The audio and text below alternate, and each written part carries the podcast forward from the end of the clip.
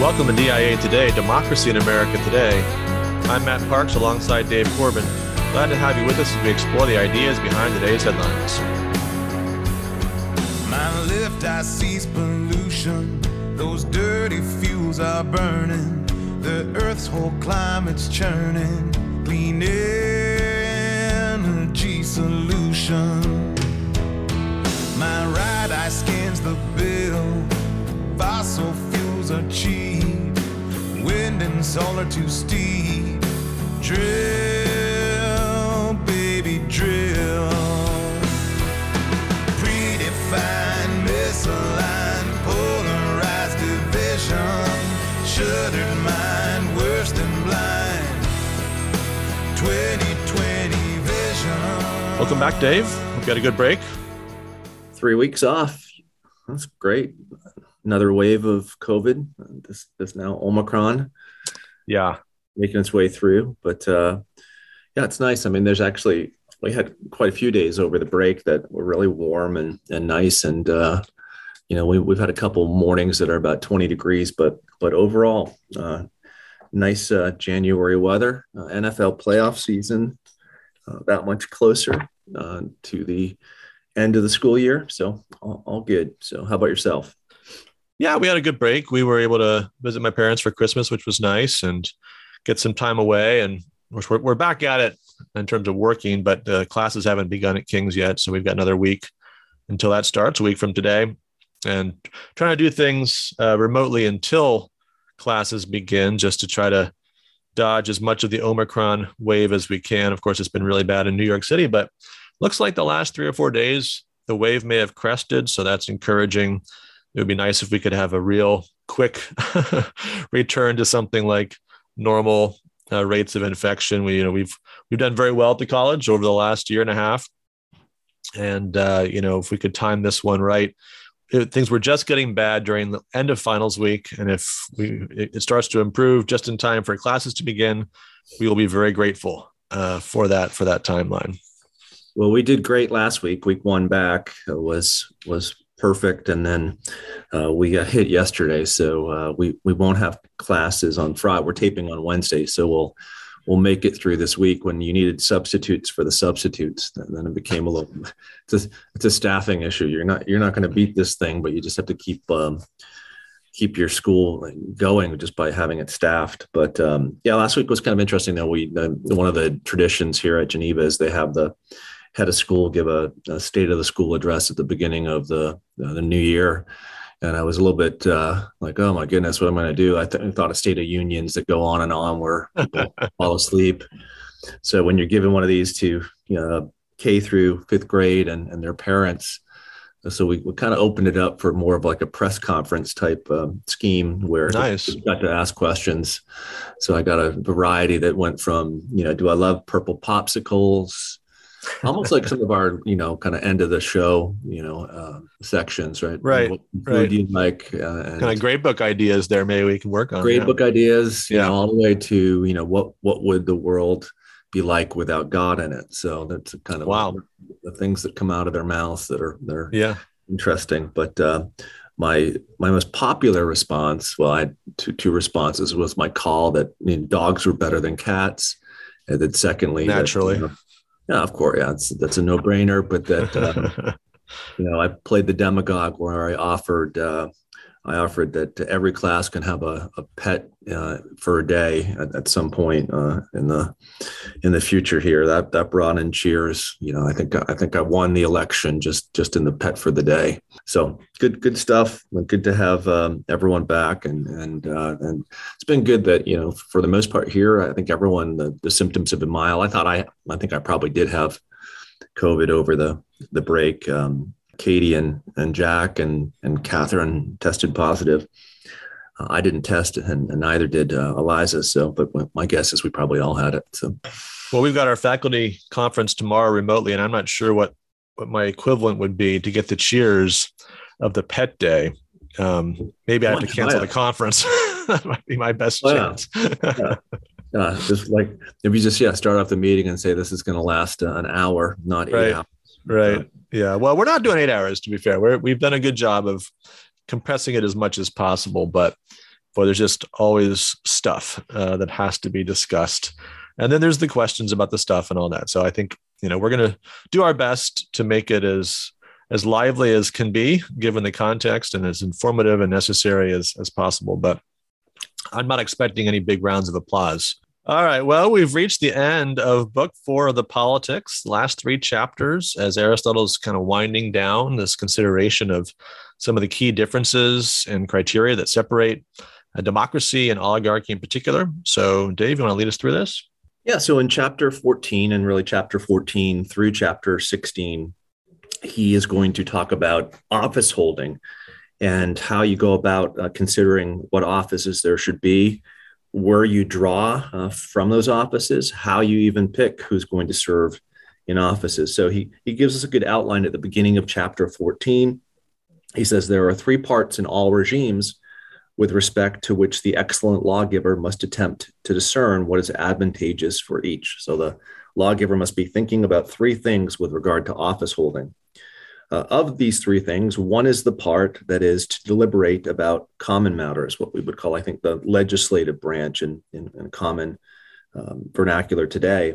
Yeah. The second, the part connected with offices, that is, which offices there should be, uh, over what matters they should have authority.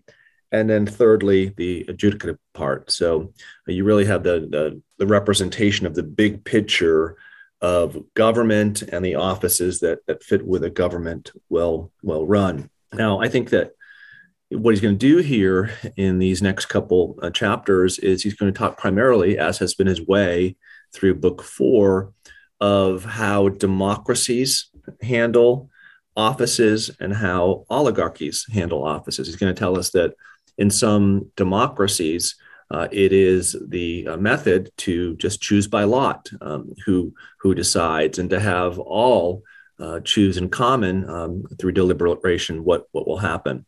Uh, but then there are kind of um, uh, more refined democracies uh, in which the assessment that is made of any given situation is assessment by some who are chosen by the mem- by the many. The, the assessment is made by by some who are thought to have a certain expertise uh, over a matter. So uh, there can be, I think, uh, to use Aristotle's language, there can be more um, of an aristocratic element in the democratic decision making process. And, and of course, his argument is going to be right the more aristocratic uh, that democratic process is, probably the greater likelihood that that regime will flourish. So, democracy, which is the regime of the many, uh, is in need uh, of, of wisdom.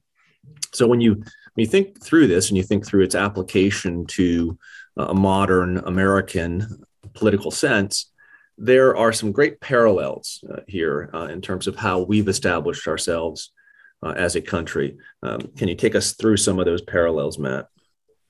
Yeah, sure. I think so. There's really three questions that we're dealing with that Aristotle uses as kind of schematically to to work through these topics. Uh, the first question is who gets to participate in the selection process for office holders. So, in our language, who is eligible to vote? Um, second question uh, who can hold office? So, who's eligible to run for office? Uh, who's eligible to be elected or appointed? And then, thirdly, is that process by which somebody takes office is it based upon lot in other words is it random so we kind of pull names out of the hat um, or is it based on election and you know, we don't think about this in this way probably, but but election is an aristocratic kind of element, right? Because it allows for the voters to choose those that are excellent uh, rather than just those that are average, which is what you would expect in the long run if you chose chose by lot. Of course, you would get some above average, some below average, some average, right? But you would get a kind of a random assortment that would be representative in a certain sense of the people, but maybe not in the way we'd want it to be, right? We all imagine that we want our leaders to be better than average uh, in intelligence and wisdom and character. And so election is the method that we use in order to achieve that. And we've talked about some of these things before. And so if you know if you if you look at the most democratic version of, of a regime that Aristotle is conceiving of, you would have everybody participating in choice. So everybody would be eligible to hold office, and offices would be chosen by, by lot.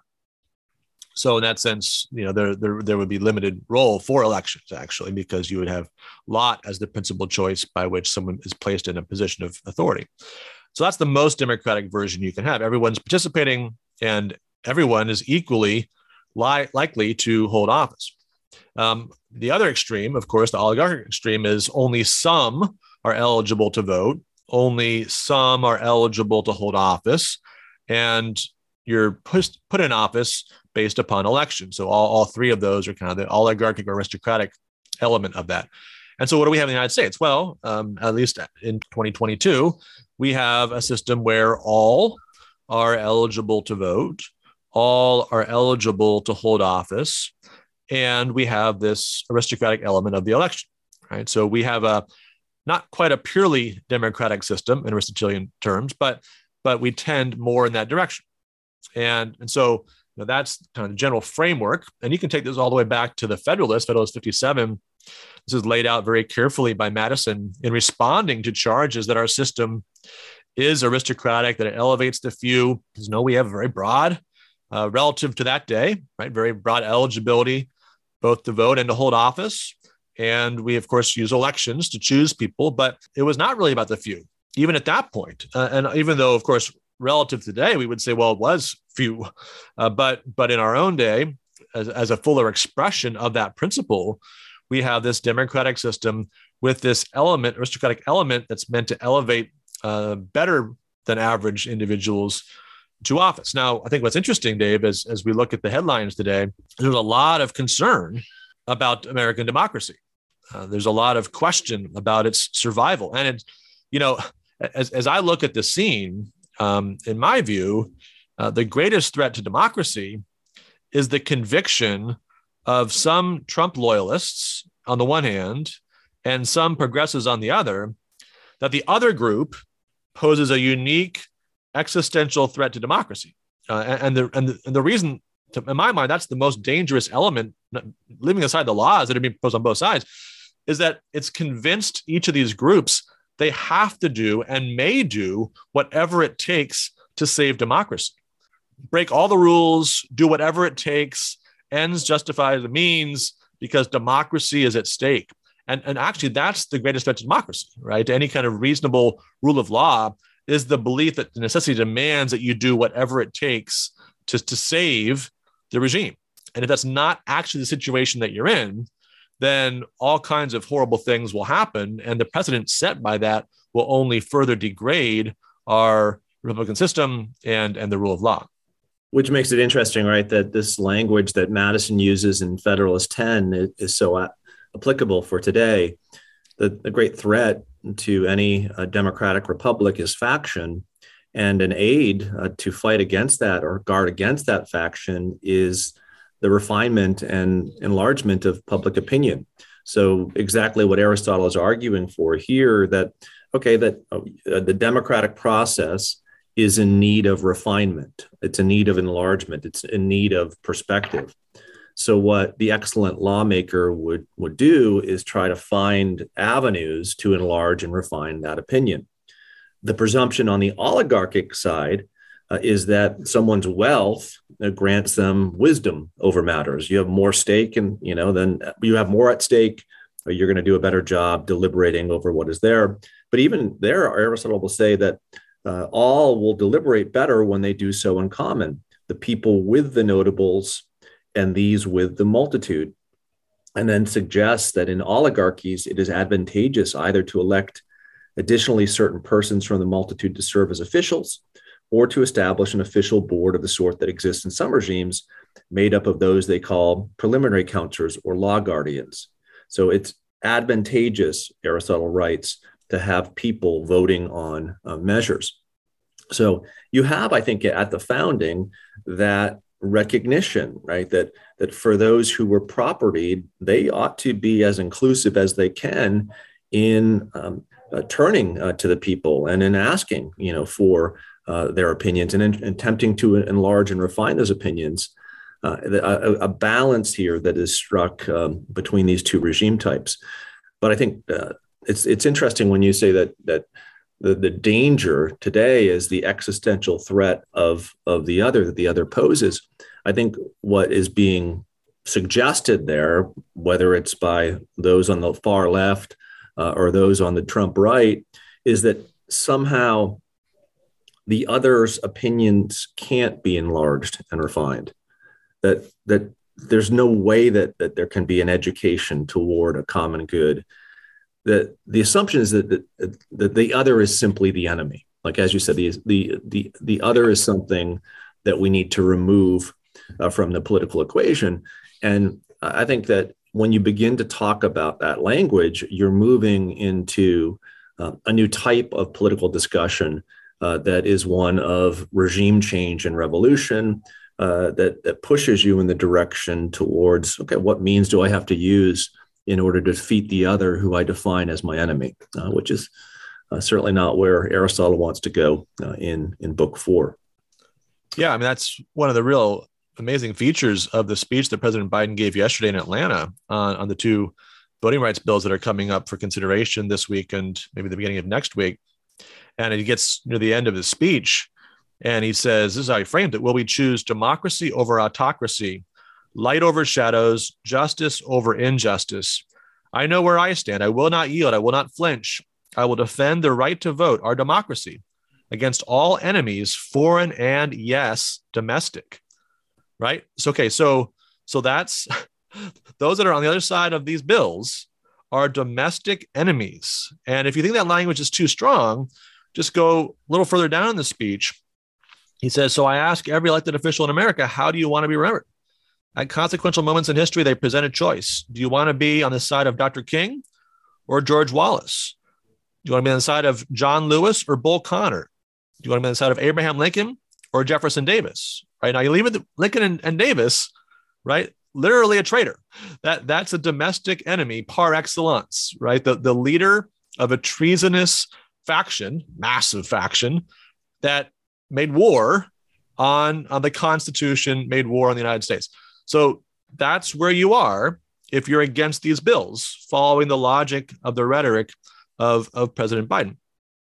Now, if if that's true, then then then in a sense the civil war has already begun mm-hmm. and and he's already defined the lines between those who are part of the country right and those that are outside of its boundaries in some in some fundamental sense now here's i think where it becomes even more dangerous because it's very unlikely this, these bills are going to pass it would require first of all that the filibuster be taken away and we know that there's at least six democratic senators who are on the record as being against ending the filibuster.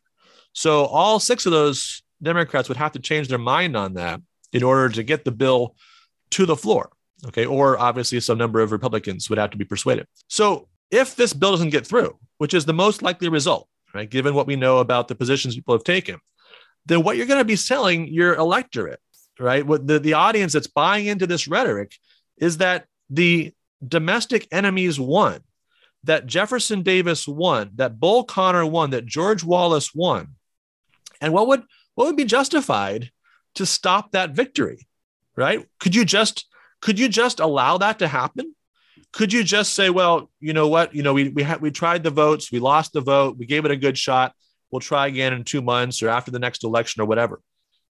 Surely some people will read a speech like this take seriously the stakes as he's describing them and say, well, that, we can't just stop with this. It's, mm-hmm. it's not enough to just lose that vote. We have to act, right? This, this is just the kind of thing.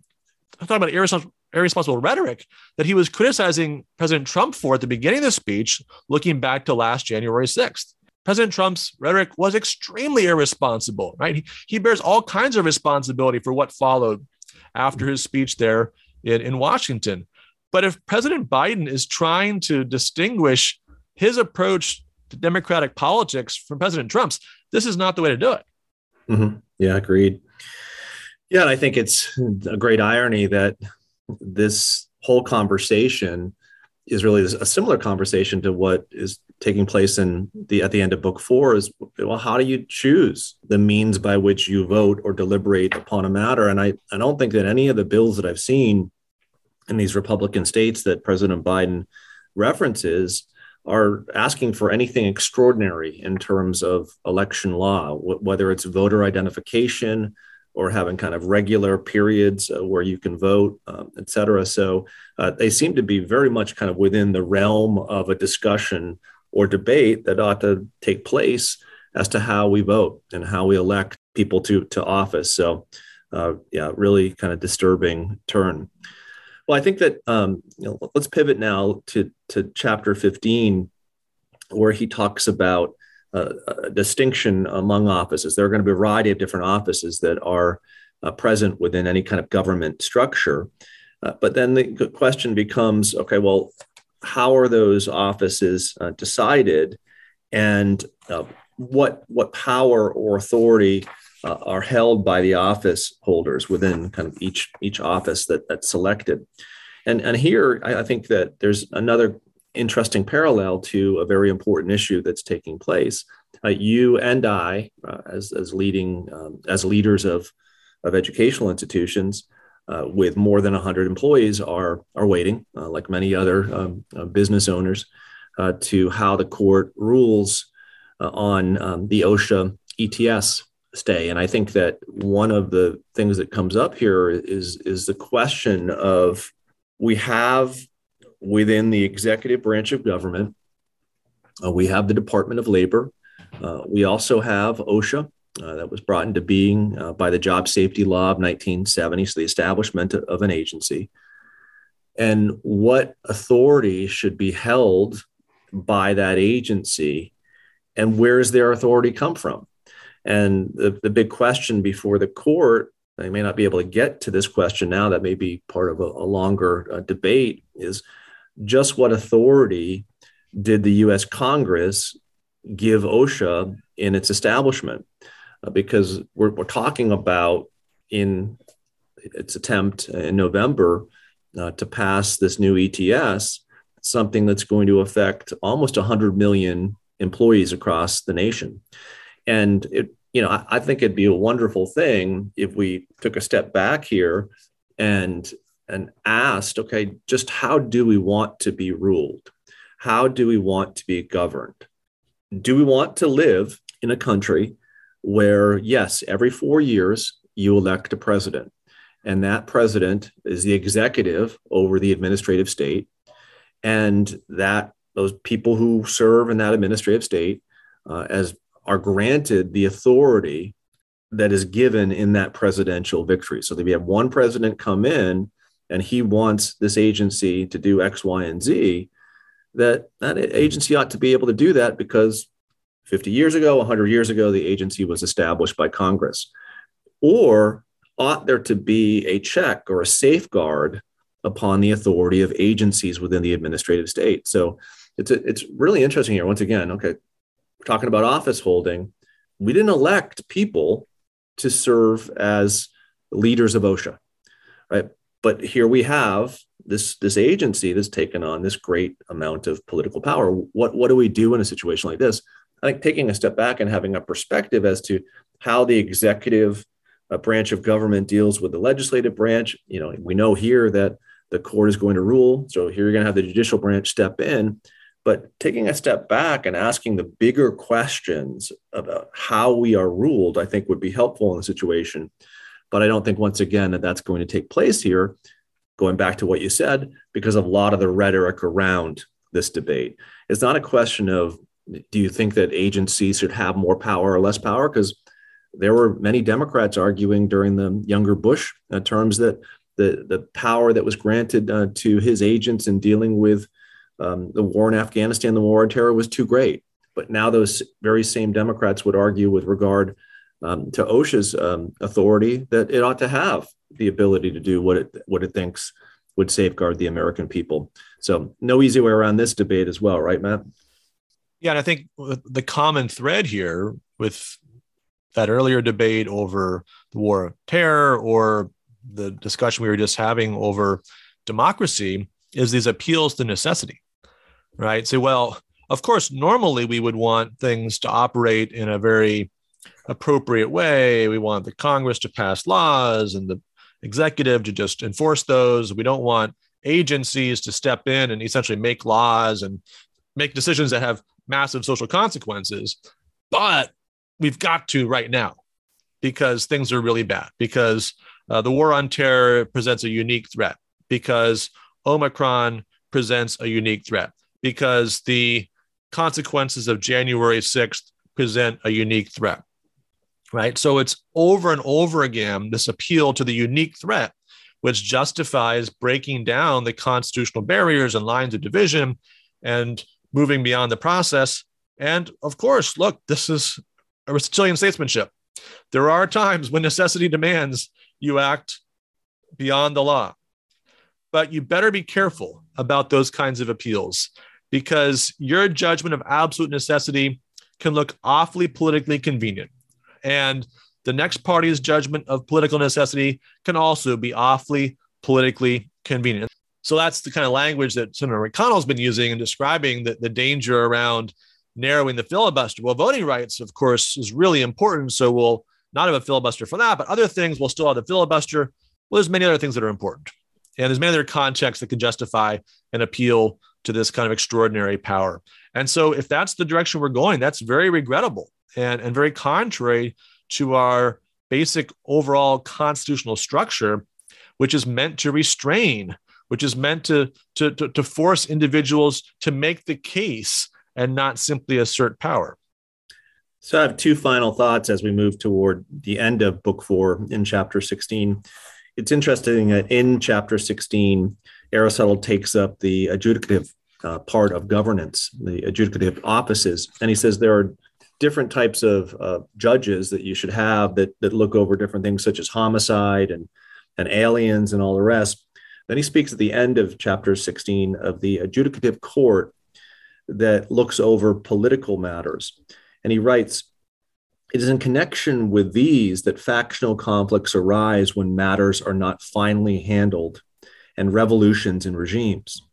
Now, necessarily, either all decide on all the matters which have been distinguished, having been selected by election or lot, or all decide on all having selected in part by lot and part by election, or all decide on some of the same matters, these being selected on the one hand by the lot or the other by election. So he gets back to his original point here, and he says that the most important adjudicative function is to try to keep the peace as this debate is taking place over office holding, which is really interesting when you, you know, take it back to where we are right now with, with the OSHA ruling and with other things that are coming before the court. Right, the court has a great responsibility I think Aristotle would argue, uh, to adjudicate in, in a way uh, that doesn't spur on further faction and revolution, but seeks to guard against the type of rhetoric that would undo uh, the regime.